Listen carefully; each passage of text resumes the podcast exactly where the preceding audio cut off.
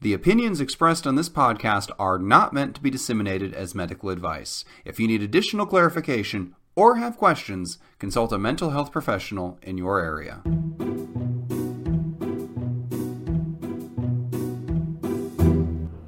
Hello, and welcome to 10 Minutes to Save Your Marriage, the podcast where a comedy writer, that's me, and a psychologist, that's Steve, and also a That's pig in the background walking down the stairs. podcast where all three of us try to solve, solve your long running relationship issues in 10 minutes or less. How are you doing today, Steve?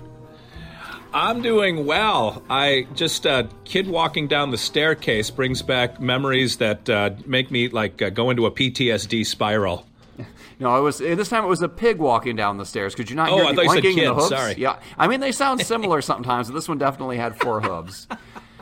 All right. Well, we've got a good question for you today, even if it is not pig related. Here it is. I am in my mid 20s and have a very tight friend group from college. Over the years, some of my friends have gotten involved in dangerous relationships, emotional slash physical abuse. I would do my best to be supportive, but I found myself getting very burnt out when I would spend hours listening to them vent and offer advice, only to have them do their own thing. I understand that abusive relationships are incredibly complex and there's only so much I can do to influence things. However, one of my closest friends has been dating someone for about six months, and our friend group is a little concerned. The guy, also mid 20s, is great when he is feeling great, but when he gets anxious slash depressed, which happens often, it's like she's dealing with another person. He will spend days arguing th- with her for little things and never own up to any uh, making any mistakes. Instead, he tries to pin everything on her, even when she has done nothing wrong, and when she tries to defend herself, he ignores her complaints and will focus in on tiny details like her word choice. He also does not apologize, even when he acknowledges there were things he could have done better.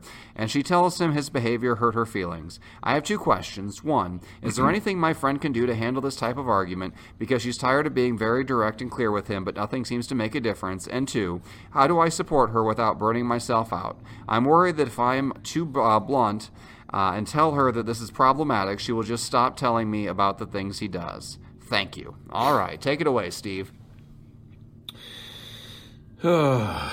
Well, here's where the worldview of a 20 year old being narrow comes into play because I think uh, how can she handle these arguments? I would actually ask a different question, James. I would ask why does she want to handle these arguments?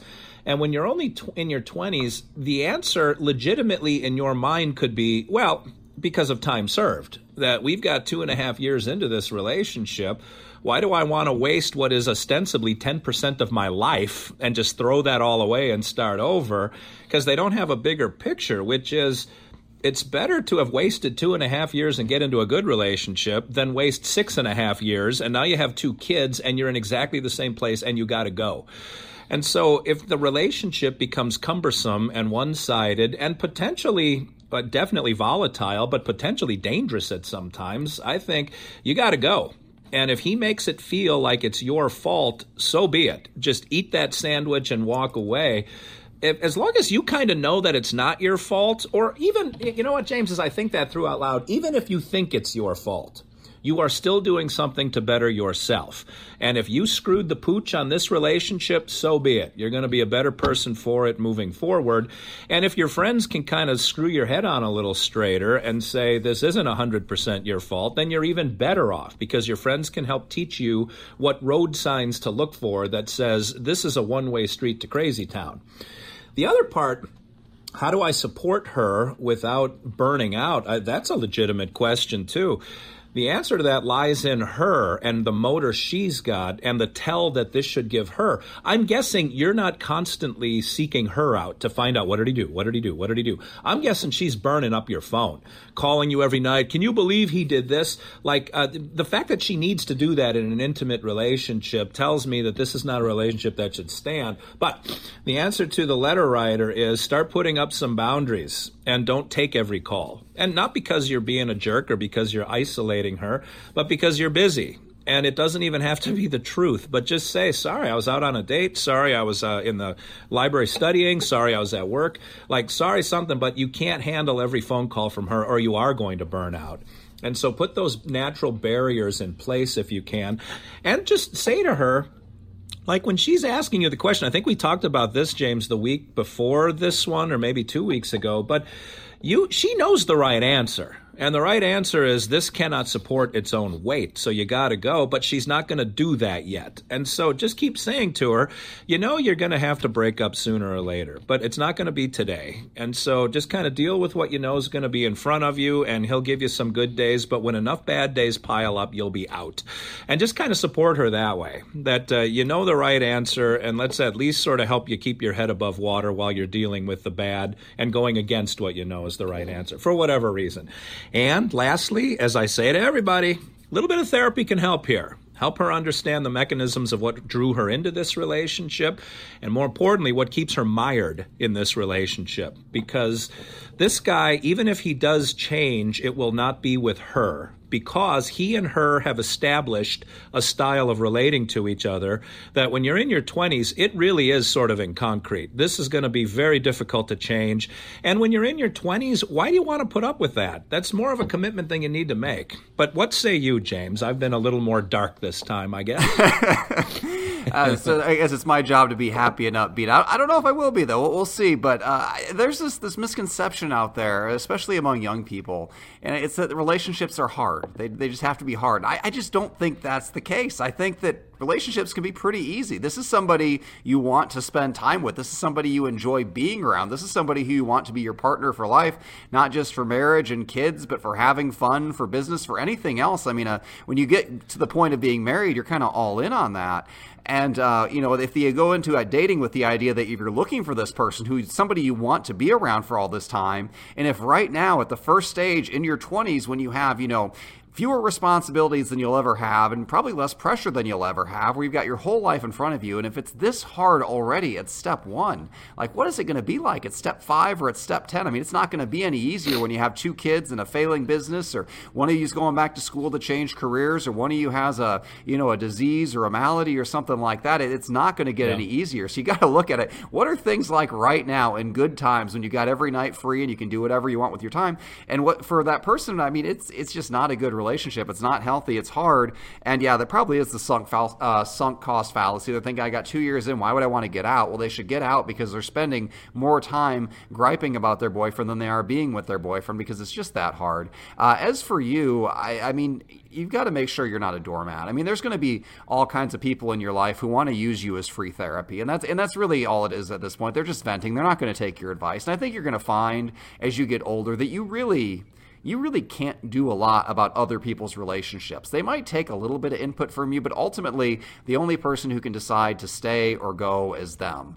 And maybe she's just trying to talk herself into something, this other person, your friend, uh, or maybe she legitimately doesn't know. But I mean, you can tell her, hey, I don't think this is a good relationship. And at that point, maybe just distance yourself. Maybe make up a story and say you can't take it, or maybe just say, I don't want to hear about it anymore. You, you know what I think, you know what I think you should do and leave it at that. And yeah, you want to save the friendship, but if, if this friendship simply becomes her calling you every night to complain about it. I mean, is that how you really want to spend an hour or two of your night from here on out? I mean, there are all sorts of other things you could do. I mean, there's Xbox, there's TV, there's sleep. I think I can think of a million things I would like to do other than listening my, to my friends complain about a relationship that you know and they know is bad. So I think everybody in this situation knows what needs to happen, and everybody's just waiting for somebody to pull the trigger.